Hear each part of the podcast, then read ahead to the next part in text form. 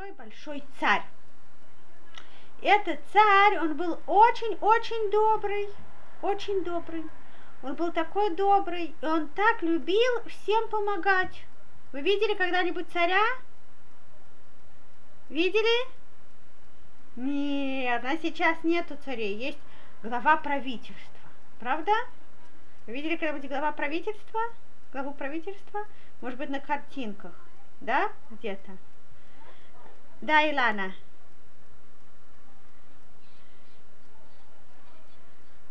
Да, только в Англии есть. Но она, даже эта королева в Англии сейчас, она ничего особо не решает. Правда? Но наши все главы правительства, они не выглядят такие прям уж праведными, которые только думают про всех людей, которыми они правят, как им сделать хорошо. Но этот царь, про которого я вам рассказываю, он был именно такой. Он был очень-очень добрый. Все, что он делал, все время думал, как сделать лучше людям, как сделать, чтобы им спокойнее жилось, как сделать так, чтобы не было никого голодного, как сделать так, чтобы и у всех была одежда, и как сделать так, чтобы все себя хорошо вели, и все учились, детки, в школе. И понятно, что все подданные это чувствовали, они очень-очень-очень любили царя. И вот, очень-очень многие подданные, они хотели встретиться с царем, потому что почти у всех была какая-то просьба к царю. А так как они знали, что царь очень добрый, то наверняка он, он выполнит их просьбу. Был один человек, у которого умерла корова, и у него не было денег купить еще одну корову. Он очень сильно хотел, очень сильно хотел, э, чтобы царь ему помог купить еще одну корову. Но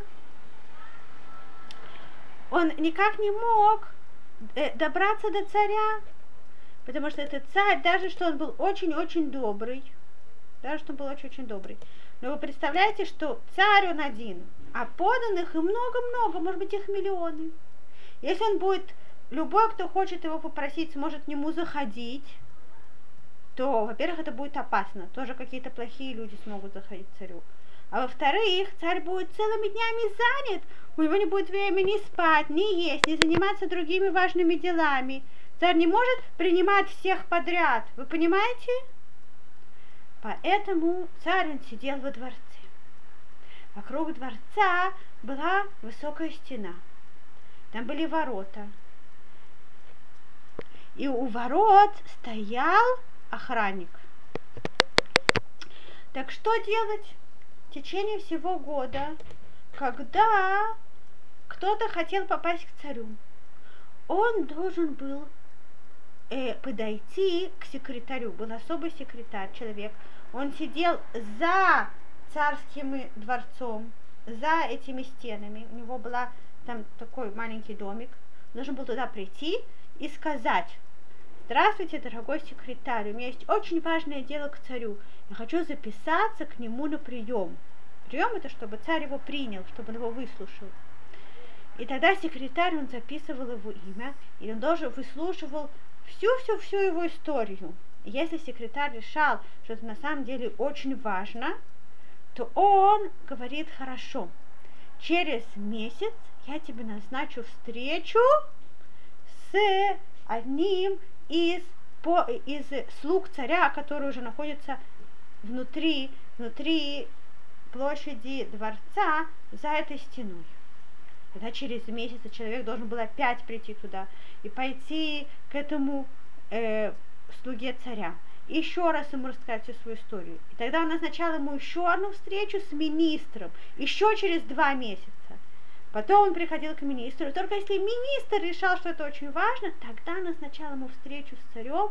Это могло быть еще через полгода. Понимаете, как долго нужно было ждать, чтобы встретить царя? Да? Это было совсем не так просто. И царь, он тоже это знал. Он знал, что его поданным очень-очень тяжело дойти до него. Не всегда они, они успевают, э, у них есть много просьб, он очень хочет им помочь, но не всегда они могут к нему добраться. Так что же этот царь придумал?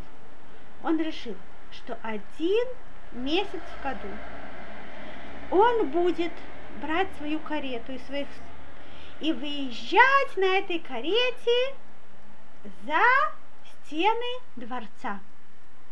И он будет на этой карете медленно-медленно ехать и будет проезжать все деревни и все города медленно, медленно, медленно, так, чтобы каждый из поданных мог просто подойти к карете и с ним поговорить. Понимаете? Правда, это здорово? Да? Эти люди ждали этого месяца, когда царь выйдет к ним.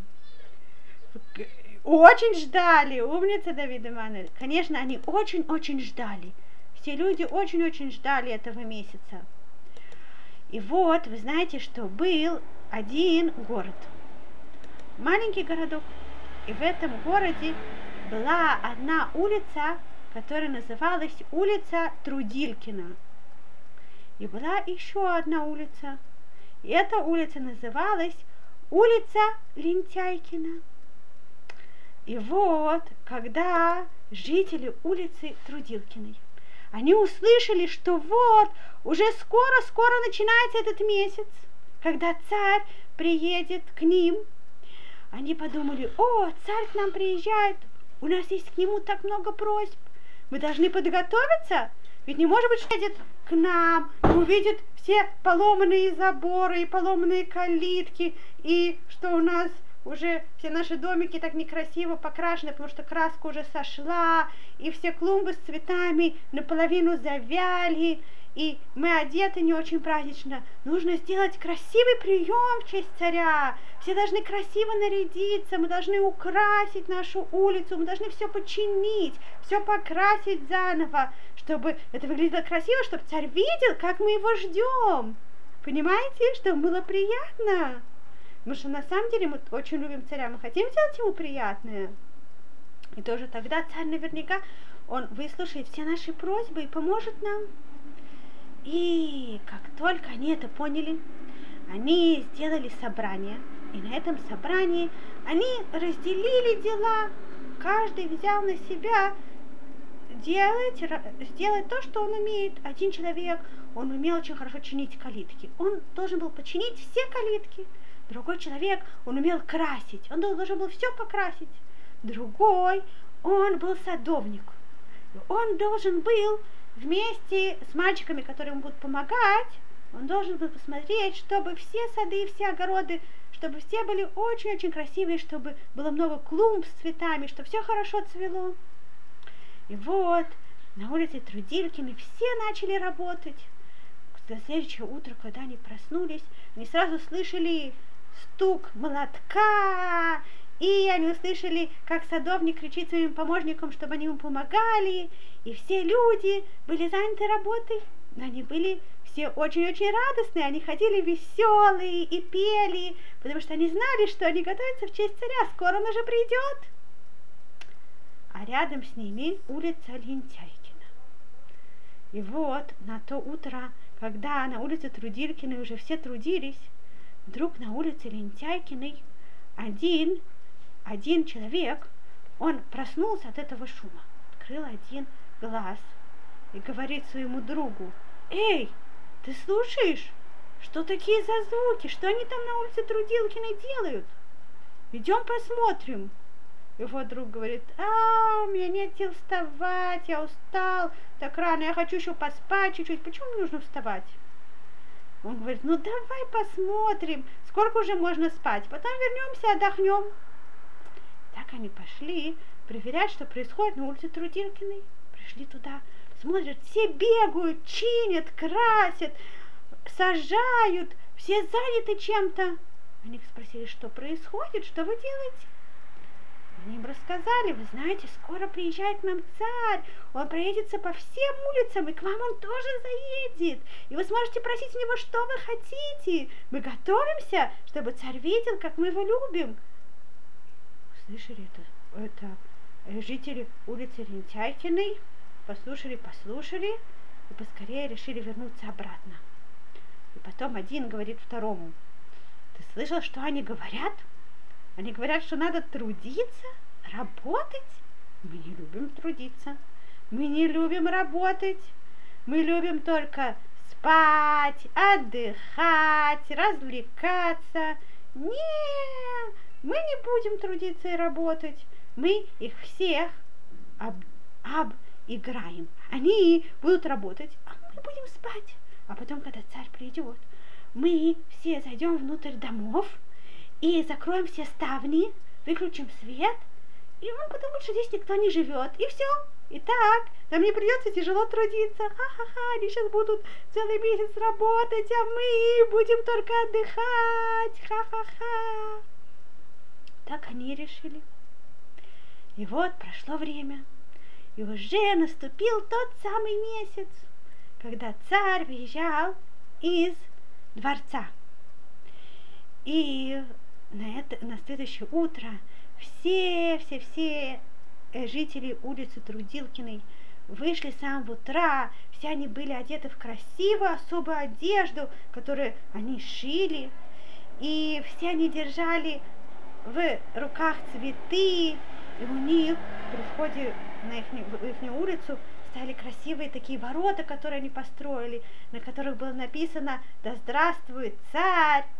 И их маленькие, они выучили такую особую песню приветствия царя, к царю. И все было готово, и когда царь подъехал к их улице, он был так рад, он так был так рад увидеть, как они его ждали, как его подданные его любят. И он тоже почувствовал, как его сердце переполняется любовью. Но так их любил очень сильно. Но тот он увидел их любовь, ему стало так приятно. И мальчики так красиво спели ему, и все его поздравили. И тогда он сказал, вы такие молодцы, я вижу, что вы меня так любите. Еще перед тем, как вы меня будете просить ваши просьбы, я уже вам дам большой-большой подарок.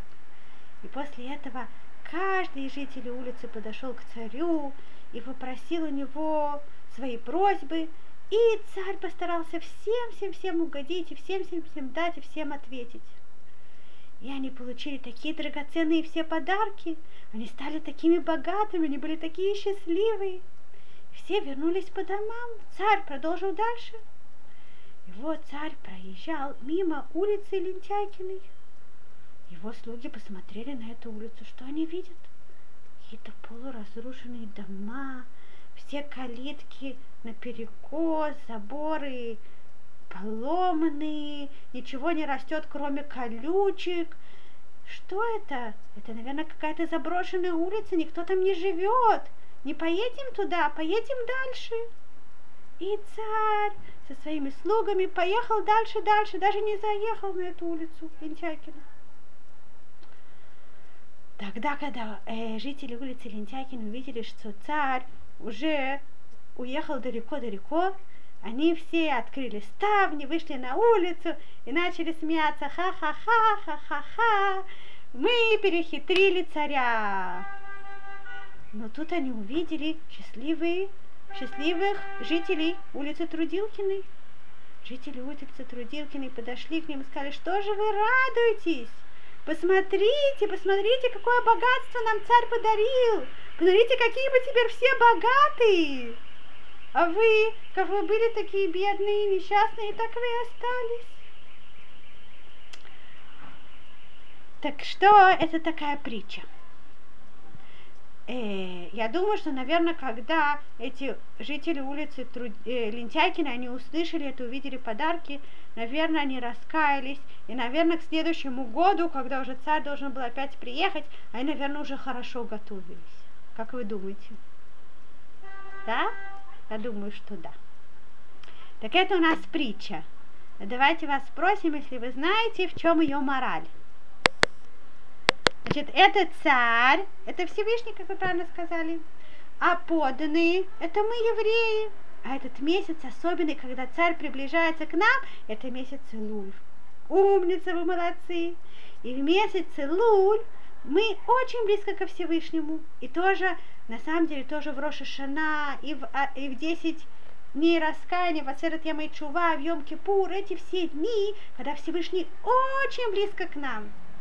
И в эти дни мы можем молиться Всевышнему, всегда весь год можем молиться Всевышнему, весь год Всевышний слышит наши молитвы, но в эти дни особенно близко. И если в эти дни мы будем молиться Всевышнему, мы должны знать, что Он особо слышит и принимает наши молитвы. Но что это за... Но для того, чтобы Всевышний особо хорошо принял наши молитвы, мы еще что-то должны сделать. У нас были там ули... Трудилкины, жители улицы Трудилкины и жители улицы Лентяйкиных. О, о, молодец, Давид, рассказывай. А что хочет сказать Лель?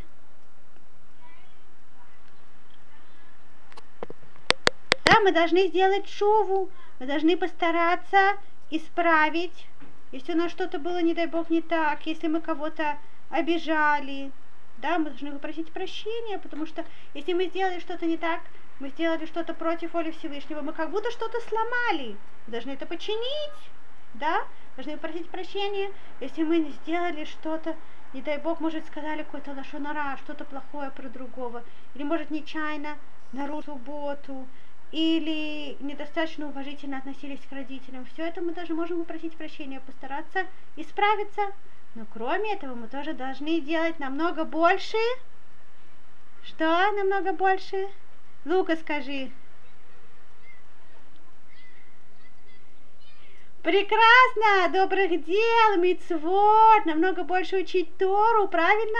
Это наше украшение, которым мы себя украшаем перед царем, да? которой мы готовимся к его встрече, да?